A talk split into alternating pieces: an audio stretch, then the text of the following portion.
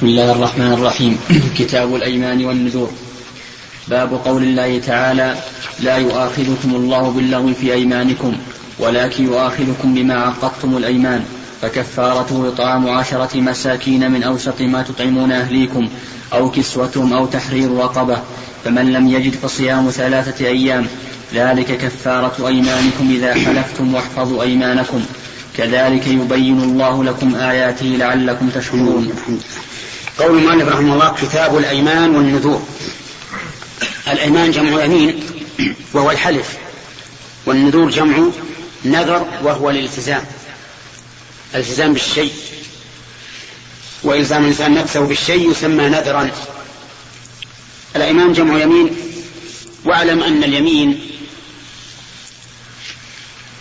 إما أن تكون على شيء ماضي أو على شيء مستقبل. فإن كانت على ماضي فليس فيها كفارة. ليس فيها كفارة إطلاقا سواء كانت صدقا أو كذبا. لكن إن كان صادقا أو ظانا فلا إثم عليه. وإن كان كاذبا فهو آثم. ثم إن تضمنت أكل مال مسلم صارت يمينا غموسا. تفهمين الآن؟ إما أن تكون على ماضي أو التي على الماضي إما أن تكون ليس فيها كفارة إطلاق. كذب فيها الإنسان أم صدق. لكن إما أن يكون صادقا أو ظانا صدقه أو كاذبا. أو ظانا كذبه.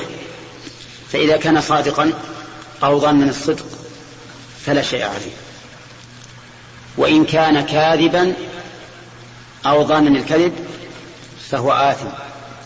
ثم إن تضمنت أكل مال المسلم فهي اليمين اليمين الغموس. طيب. إذا نرجع للتي على المستقبل. التي على المستقبل هذه هي اليمين المنعقدة. هي اليمين المنعقدة. فإذا حلف على شيء مستقبل فإنه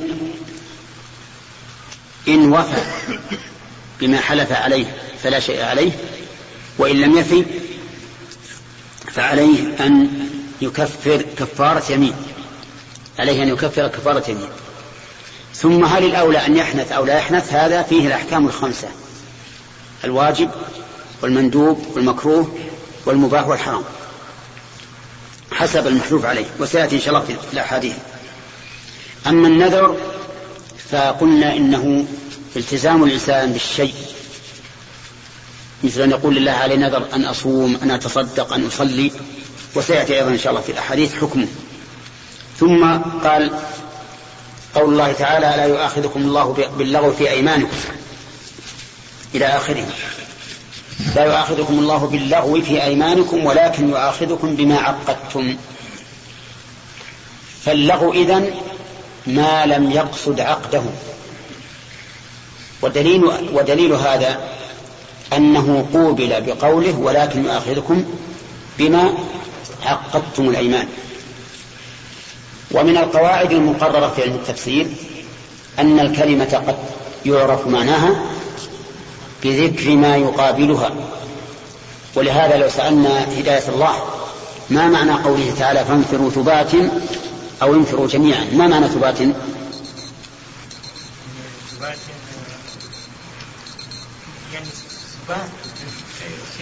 ثبات يعني لا. فانفروا ثبات أو انفروا جميعا. كما قلنا إن الشيء يعرف معناه بذكر مقابله.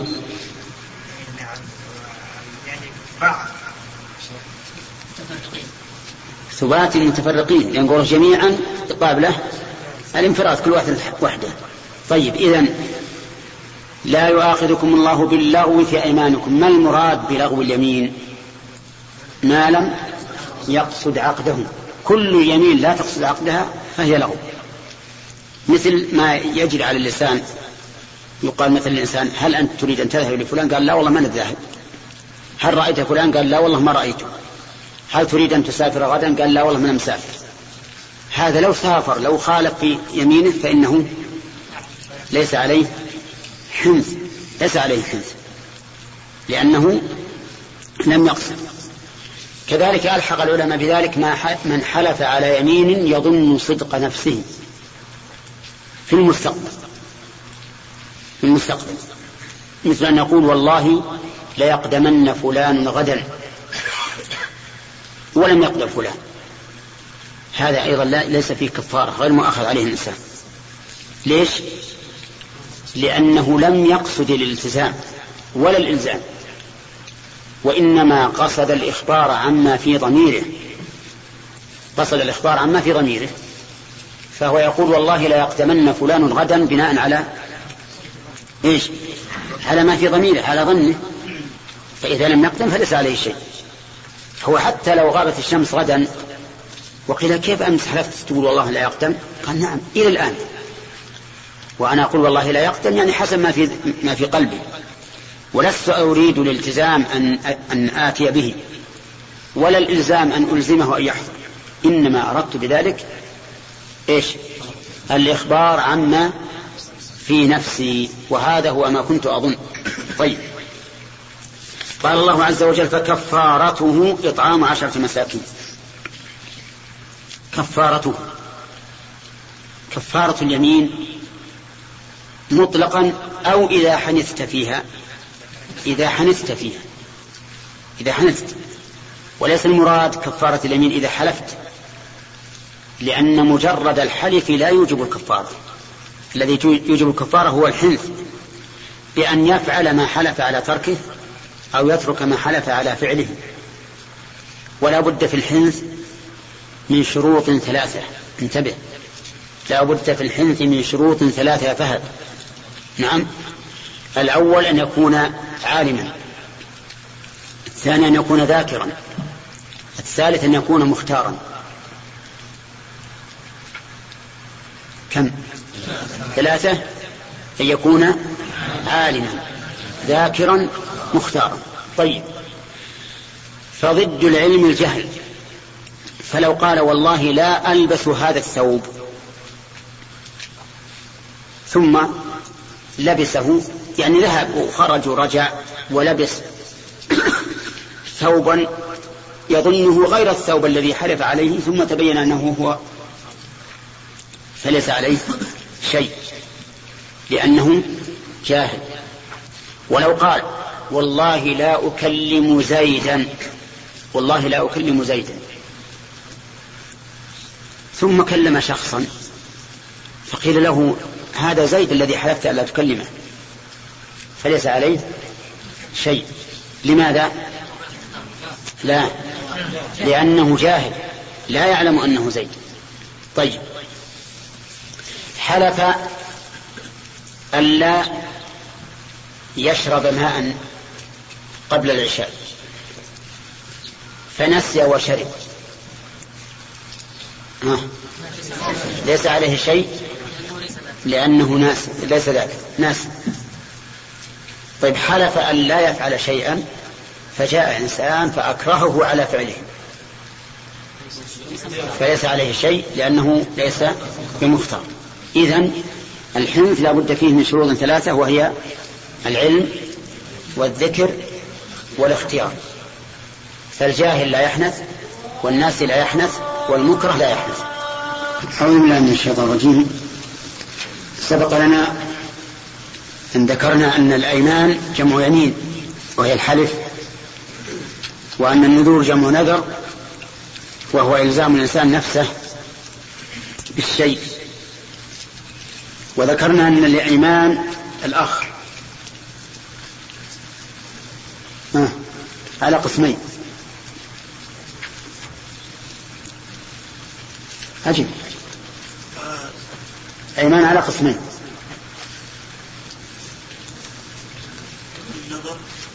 إذا كانت على ماضي أو على مستقبل. إما على ماضي أو مستقبل. إذا كانت على ماضي فالبحث فيها في إيش؟ إما أن تكون إما أن تكون إما أن يكون صادقا. صادقا. أو يكون يعني أو, يظن الصدق أو يظن الصدق أو يكون كاذبا. نعم. أو يظن الكذب. نعم. إن كان صادقا أو يظن الصدق. آه. سليم. فليس عليه شيء. وإن كان كاذبا أو يظن الكذب. كان كاذبا أو يظن الكذب فهو آثم وليس فيه. فهو آثم. طيب. ما في زيادة بعد؟ وليس فيه كفارة.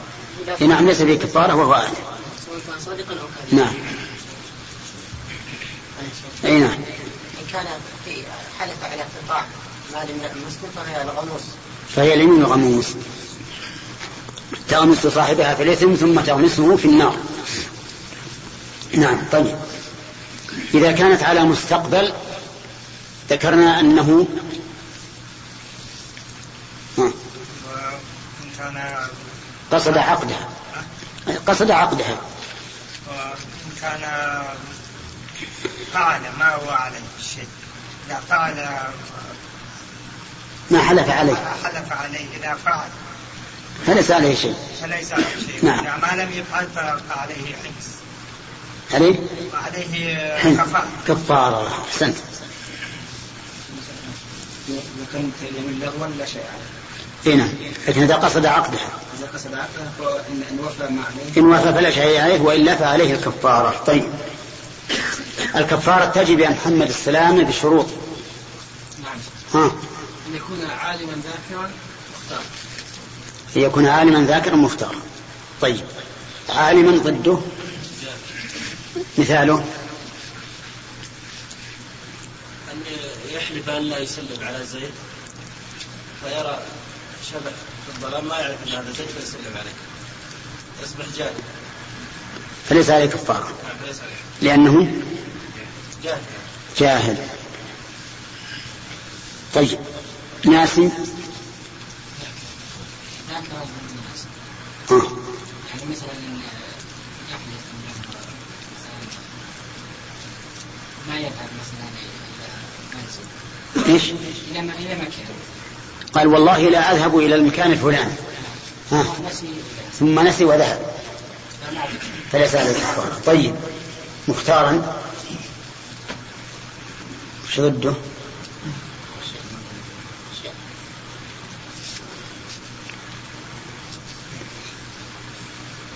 يا أبا بخاري. يا آدم. صلوا. نعم. قل يا ولد مقصود إذا كان مقصود. طيب فإن كان غير مختار يعني مكره. ما ليس عليه شيء. ليس عليه شيء. نعم. صح. صحيح دان؟ طيب. آه، مثال يا شيبة يعني المكره أن رجل أمره أن يفعل شيئا محرم. يعني مكره أكره. كلامنا في اليمين. ما هو في شيء محرم. خالد؟ قال والله لا أدخل هذه الدار. والله لا أدخل هذه الدار ها. فأكرهه شخص على أن يدخلها فليس عليه شيء. لأنه مكره. طيب. فيه أيضا إذا زالت الأعذار هذه إذا زالت الأعذار ثبت حكم اليمين. يعني مثل إذا علمت أن هذا الرجل الذي حلفت عليه أن لا أسلم عليه مثلا فإنه ما لا يجوز أن يسلم. لو قلت والله لا أدخل هذا البيت ثم دخلته ناسيا ثم ذكرت يجب علي أن أخرج يجب علي أن أخرج. إن بقيت بعد الذكر وجبت الكفارة. كذلك الاختيار. لو أكرهني إنسان على شيء وزال الإكراه رفع الإكراه عني وجب علي أن أتخلص مما أنا حالف عليه وإلا وجبت عليه الكفارة. مثل قلت والله لا أبقى في هذا البيت ساعة فجاء رجل فأكرهني فبقيت ثم تولى فيجب علي إيش؟ أن أخرج. طيب. يقول الله عز وجل لا يؤاخذكم الله باللغو في أيمانكم سبق الكلام على قوله باللغو في أيمانكم. ولكن يؤاخذكم بما عقدتم الأيمان. عقدتم يفسرها قوله تعالى بما كسبت قلوبكم. يعني عق- عق- عقدتم بالقلب ونويتموه. فما لم ينوى فليس بشيء. ما في كفارة. مثل جرى على لسانه والله أو أكره على أن يحلف. أكره على أن يحلف فحلف. فإنه لا, لا تلزمه الكفارة. لأنه يا محمد إيش؟ إيش قلت؟ يعني لأنه لا. إذا جرى على لسانه كلمة والله لا ما هي هذه. ما هي بهذه. لأنه مكره. شوف لحظة واحدة فوتتك لأن إذا أكره على أن يحلف فإن اليمين لا تنعقد مثل أن أمسكه شخص وقال احلف أن لا تدخل هذا البيت. وإلا حبستك فحلف فإنه لا تنعقد يمينه. لماذا؟ لأنه مكره ما عقد الأيمان. ثم قال فكفارته إطعام عشرة مساكين. كفارة. سمى الله تعالى ذلك كفارة لأن مقتضى تعظيم الله سبحانه وتعالى إذا حلفت به أن تلزم اليمين أن تلزم اليمين. ففي حل اليمين أو انتهاكها شيء من الإثم. ولهذا سمينا مخالفة اليمين سميناها حنثا. والحنث في الأصل الإثم. ولهذا أوجب الله الكفارة ومن نعمته عز وجل ورحمته بالخلق أن أباح للإنسان أن يحنث في يمينه وإن كان يسمى حنثا. ولهذا سيأتي بآخر الآية واحفظوا أيمانكم. إذا لو سألنا سائل لماذا سنت كفارة؟ نقول لأن الأصل وجوب التزام الإنسان بما حلف عليه لأن ذلك من تعظيم الله. فإذا خالف صار فيه شيء من عدم التعظيم فصارت هذه الكفارة سترا له صارت سترا له. ويدل لهذا أننا نسمي من خالف يمينه نسميه إيش؟ حانثا والحنث في الأصل الإثم واضح؟ طيب. كفارة إطعام عشرة مساكين. من أوسط ما تطعمون أهليكم أو كسوتهم أو تحرير رقبة أو هنا للتخيير للتخيير. وهل هو تخيير اختياري أو تخيير مصلحة؟ نقول هو تخيير اختياري لا تخيير مصلحة. والقاعدة في ذلك أن ما قصد به التخفيف عن المكلف فهو فهو تخيير اختيار. أو إن شئت فقل تخيير تشهي. وما قصد فيه مصلحة الغير فهو تخيير مصلحة تخيير مصلحة. وهنا المقصود بذلك إيش؟ التخفيف عن المكلف والتيسير عليه. وعلى هذا فيكون تخيير اختيار وتشهي. يعني الذي تشتهي افعل. إطعام عشرة مساكين. إطعام عشرة. فإذا قال قائل لماذا كانت عشرة؟ نقول لماذا كانت الصلوات خمسا؟ أي ها؟ أي أننا لا نعلم. هذا تعبدي. جائز أنه يقول عشرين أو ثلاثين أو خمسة ما ندري. الله أعلم. عشرة مساكين. وقوله إطعام كيف هذا الإطعام؟ الصحيح أن في صفته أن له صفتين. الصحيح أن للإطعام صفتين. الصفة الأولى أن تصنع طعاما غداء أو عشاء وتدعو إليه عشرة مساكين حتى يشبعوا. كذا؟ هذه واحدة. الصفة الثانية أن تعطيهم تمليكا تمليكا. من هذا الطعام. وإذا أعطيتهم تمليكا فهو مد من البر أو نصف صاع من الشعير. وقال بعض العلماء بل نصف صاع من البر أو الشعير. لكن أكثر أهل العلم يفرقون بين الشعير وغيره. وبناء على ذلك نقول إن الرز مثل البر أو أحسن. فيكفيه فيه مد مد من البر. ولكن بأي شيء نقدر هذا المد؟ نقول نقدره بمد صاع الرسول صلى الله صلى الله عليه وسلم. وهو ربع الصاع النبوي. والصاع الموجود عندنا الآن يزيد على الصاع النبوي بأن تضيف إليه ربع الصاع النبوي فيكون صاعا لنا. وعلى هذا فيكون الصاع الموجود عندنا كم مدة؟ خمسة أمداد. خمسة أمداد نبوية. خمسة أمداد نبوية. فالصاعان إذن يكفيان للعشرة. لكن إذا أعطيتهم على سبيل التمليك فيحسن أن تجعل معه ما يؤدمه من لحم أو ودك أو شبهه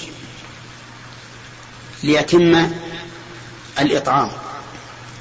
لأن الفقير ليس يأخذ الحب فيلهمه بل يأخذ الحب فيطبخه.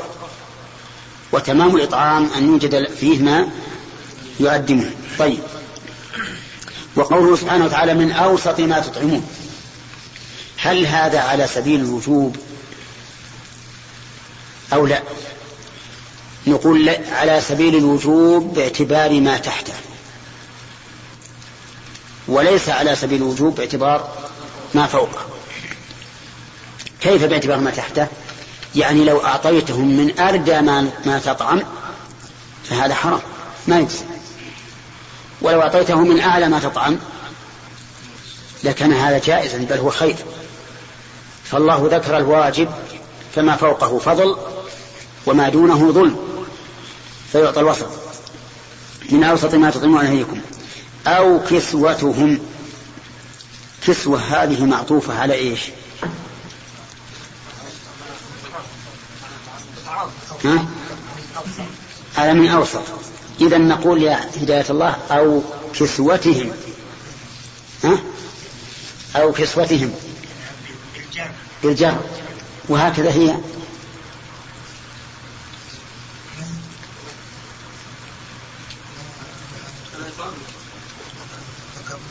على كفاءة وكسوة على كفاءة المهم وش عندك مجرورة ولا مرفوعة؟ عندنا ما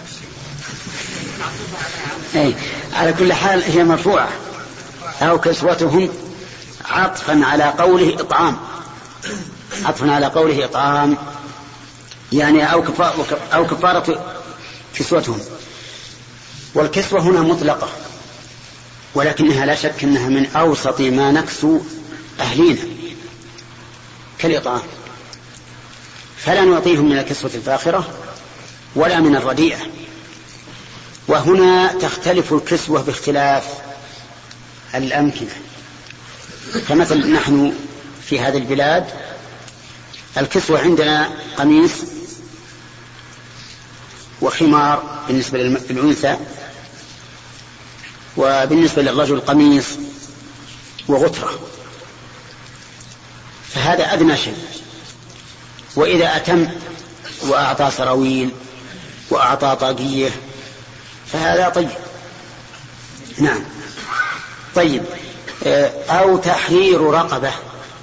تحرير رقبة أي تخليصها من الرق. يعني أن تحرر عبدا مملوكا. سواء كان لك فتحرره فتحرره أو لغيرك تشتريه وترجقه طيب وقوله رقبة لم تقيد بالإيمان. لم تقيد هنا بالإيمان. فهل نأخذها على إطلاقها؟ ونقول تحرير رقبة ولو كافرة أو نقيدها بالإيمان لأن الله سبحانه وتعالى قيد الرقبة بالإيمان في كفارة القتل. فقال ومن قتل مؤمنا خطأ فتحرير رقبة مؤمنة ودية مسلمة إلى أهله.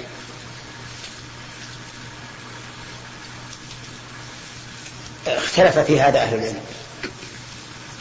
فقالوا فقال بعضهم نطلق ما أطلقه الله ونقيد ما قيده الله. لأن الله أطلق في موضعين وقيد في موضع. ففي كفارة الطهار أطلق. قال فتحرير رقبة من قبل أن يتماس. وفي كفارة اليمين أطلق. قال تحرير رقبة. وفي كفارة القتل قيدها بالإيمان.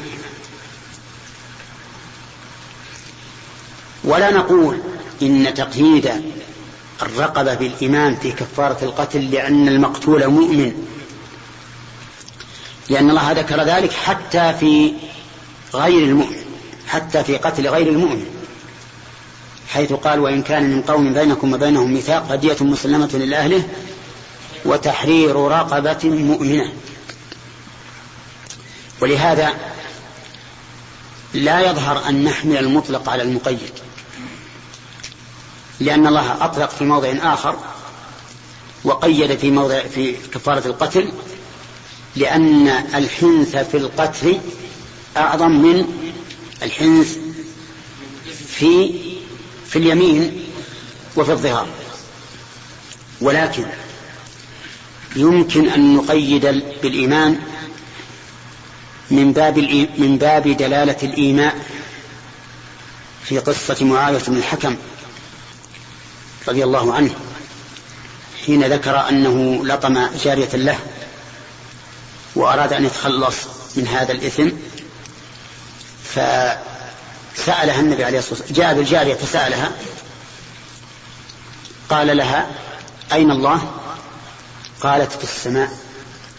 قال من أنا؟ قالت أنت رسول الله. قال أعتقها فإنها مؤمنة. فأمر بإعتاقها وعلل ذلك بأنها مؤمنة. فإذا كان الإيمان مراعا في العتق عتق التطوع فمراعاته في العتق عن الواجب من باب من باب أولى. وعلى هذا فيمكن أن أن نقول إنه لا بد من الإيمان بناء على على دلالة حديث معاوية بن الحكم. وهو أحوط لأن الكافر إذا أعتق ربما يهرب إلى إلى أصله وهو بلاد الكفر لأن أصل الرق سببه الكفر. ربما إذا تحرر وعتق يذهب إلى بلاد الكفر ويكون مدا لنا. طيب فإذا قال قائل هذه الثلاثة مخير بينها هذه الثلاثة مخير بينها. والانتقال فيها من الأدنى إلى الأعلى ولا من الأعلى إلى الأدنى؟ ها؟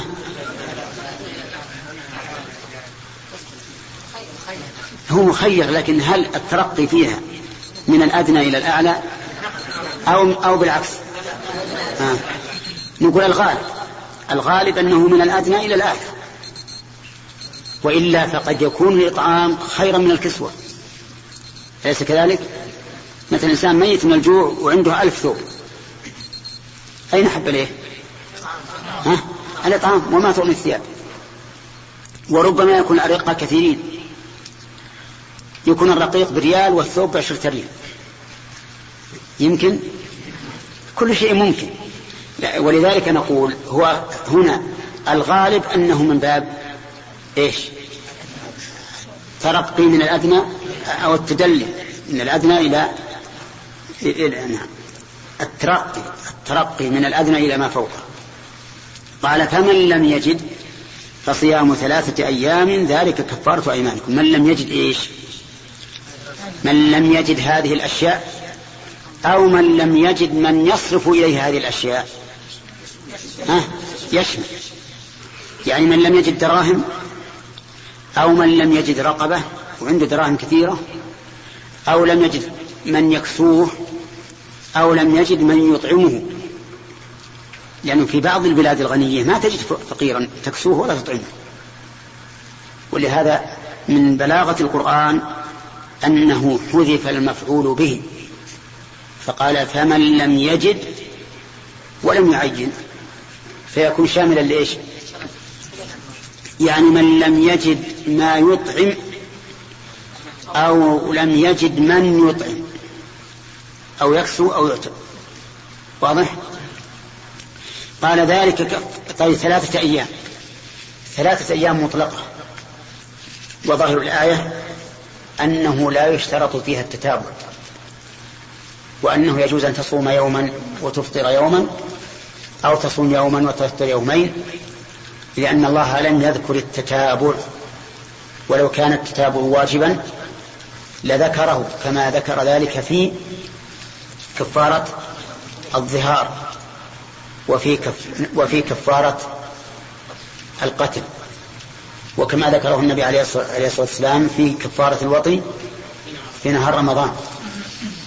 ولكن نقول إنه صح عن ابن مسعود رضي الله عنه أنه قرأ فصيام ثلاثة أيام متتابعة. وقراءة ابن مسعود إذا صحت عنه حجة. حتى أن الرسول عليه الصلاة والسلام قال من أراد أن يقرأ القرآن غضا كما أنزل فليقرأ بقراءة ابن أم عبد. يعني عبد الله إن القراءة الثانية تدل على أنه لا بد من التتابع في الأيام الثلاثة.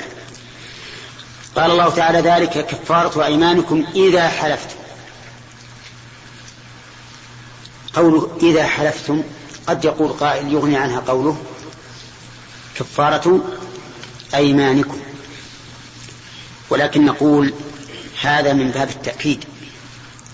والمراد إذا حلفتم وحنثتم. واحفظوا أيمانكم. احفظوا أيمانكم. فيها للعلماء أقوال. القول الأول احفظوها لا تحنثوا فيها. لا تحنثوا فيها. فإن هذا من حفظها. يعني إذا حلفت على شيء لا تحلف تستمر فإذا قلت والله لا أفعلن كذا افعل. والله لا أفعل لا تفعل. وقيل, وقيل المعنى لا تكثر الأيمان. لا تكثر الأيمان. احفظوا أيمانكم يعني لا تكثروها.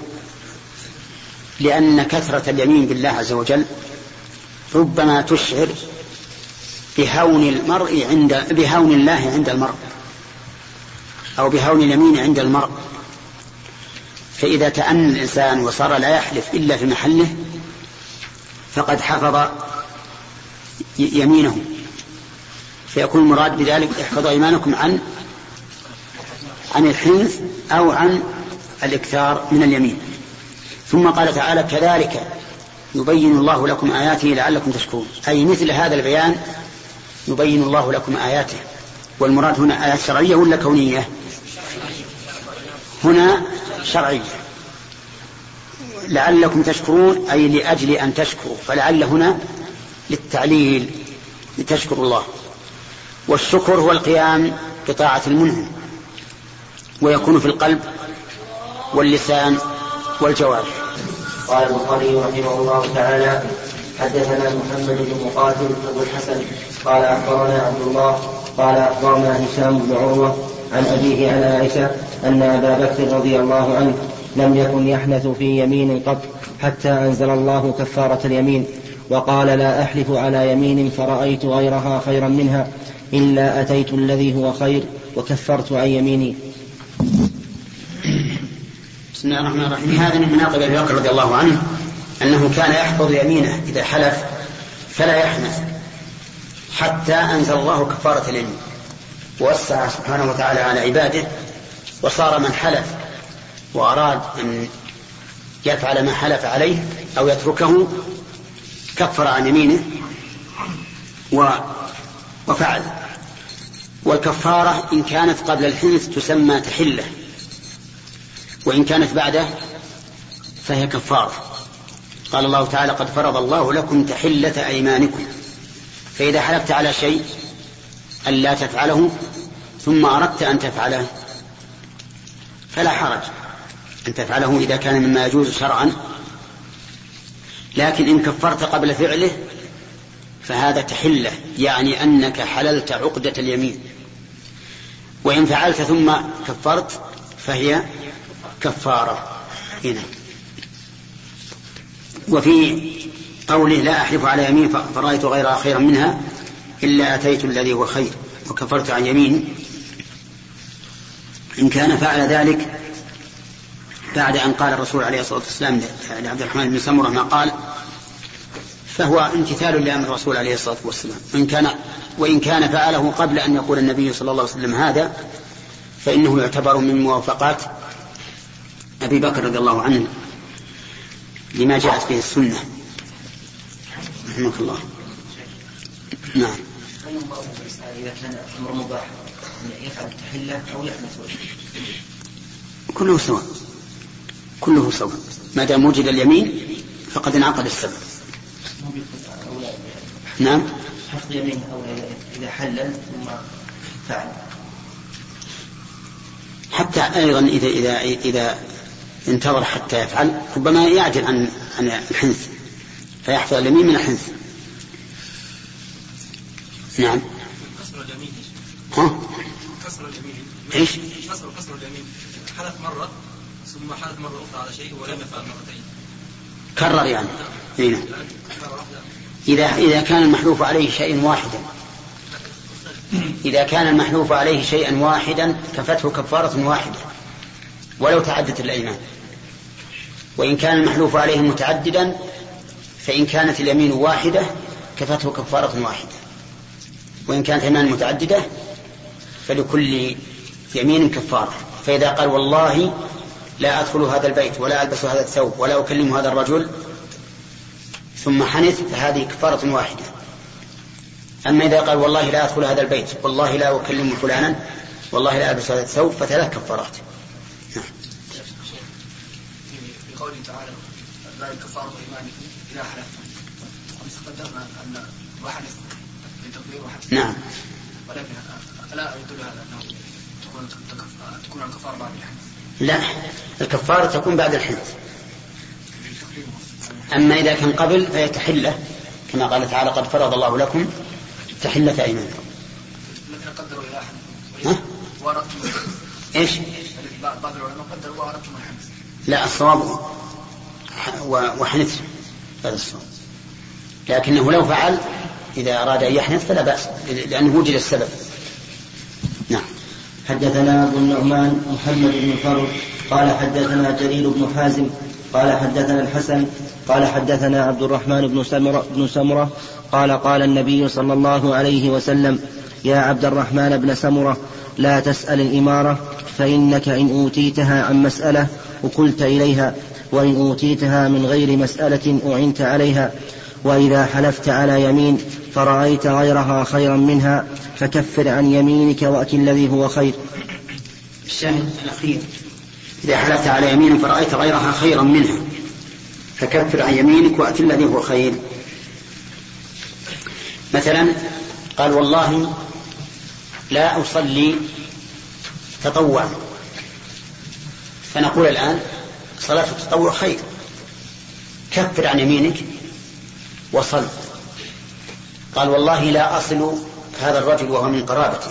والله لا أصله. نقول الصلة ها؟ خير. كفر عن يمينك وصله وكذلك لو قال والله لأفعلن كذا والله لأهجرن زيدا وهو ممن يحرم هجره نقول لا الهجر حرام. كفر عن يمينك وكلمه. وهكذا. وعلى هذا فنقول إن الحنث تجري فيه الأحكام الخمسة. فإذا قال والله لا أصلي مع الجماعة كان الحنث واجبا كان الحنث واجبا وإذا قال والله لا أكلم فلانا وهو من نحن أجره كان الحنث واجبا وإذا قال والله لا. لا... لا أصلين مع الجماعة كان الحنث حراما وإذا قال والله لا أصلي الراتبة. كان الحنث أولى. كان الحنث أولى. وإذا قال والله لأصلين الراتبة كان عدم الحنث أولى. المهم أنه على حسب المحلوف وظاهر الحديث كفر وأتي أنه لا يضر أن يقدم الكفارة أو الحنث. وذلك لأن الواو لا تقتضي الترتيب. لا تقتضي الترتيب. فإن شئت فكبر كفر أولا ويسمى تحلة وإن شئت كفر ثانيا ويسمى كفارة. الله وسلم على نبينا محمد وعلى آله وصحبه ومن اهتدى بهداه إلى يوم الدين. قال البخاري رحمه الله تعالى حدثنا أبو النعمان قال حدثنا حماد بن زيد عن غيلان بن جرير عن أبي بردة عن أبيه قال أتيت النبي صلى الله عليه وسلم في رهط من الأشعريين أستحمله. فقال والله لا أحملكم وما عندي ما أحملكم عليه. قال ثم لبثنا ما شاء الله أن نلبث. ثم أتي بثلاث زوج غر الذرى فحملنا عليها. فلما انطلقنا قلنا أو قال بعضنا والله لا يبارك لنا. أتينا النبي صلى الله عليه وسلم نستحمله. فحلف ألا يحملنا ثم حملنا. فارجعوا بنا إلى النبي صلى الله عليه وسلم فنذكره.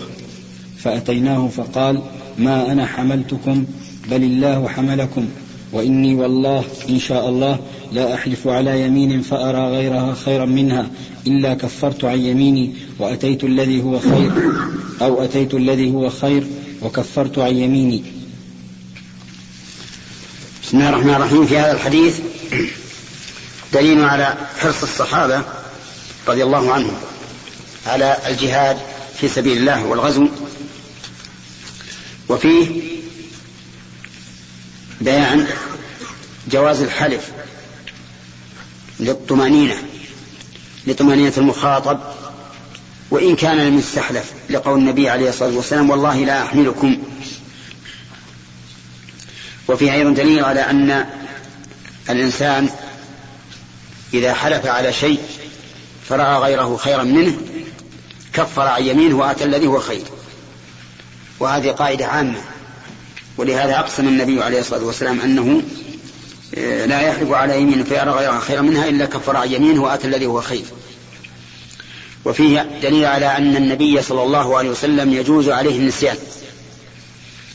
ولهذا جوزه عليه أعلم الناس به وبحاله وهم الصحابة رضي الله عنهم.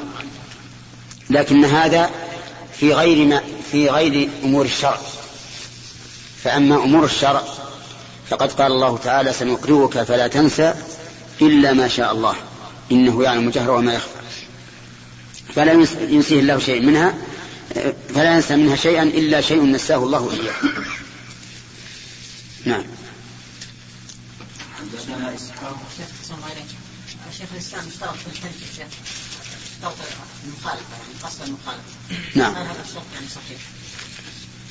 هذا هذا فيما إذا حلف على غيره إنه ما يحنث إلا إذا قصد الغير المخالفة أما إذا قصد الإكرام فإنه لا يحنث عند الشيخ. يعني ولكن ظاهر النصوص خلاف كلامه. وأنه متى حنث وجب عليه أن يكفر عن يمينه. حتى في الإكرام نعم. ما يقال يا شيخ أن الرسول يعني ما نسي لأنه ما كان عنده في ذاك الوقت. ما نسي ما نسي اعتقدوا أنه يعني نسي. اي نعم. لولا أنه لولا أنه جائز ما اعتقدوه. هذه هذا هو المقصود. ولا ما نسي؟ هذا قال بين أنه سيكفر عن يمينه. الإكرام قلنا حتى الإكرام. نعم. نعم حينما أتى النبي عليه الصلاة والسلام قال أنت أبا بكر لله ثم أكله الأضياف ولم يمر بالكفارة معروف لأن الأصل وجوب الكفارة. الأصل هو وجوب الكفارة. يعني أود اي نبني على الأصل. لأن عدم ذكر ذكر, ذكر الشيء مع وجود أصل يبنى عليه ليس ذكرا لعدمه.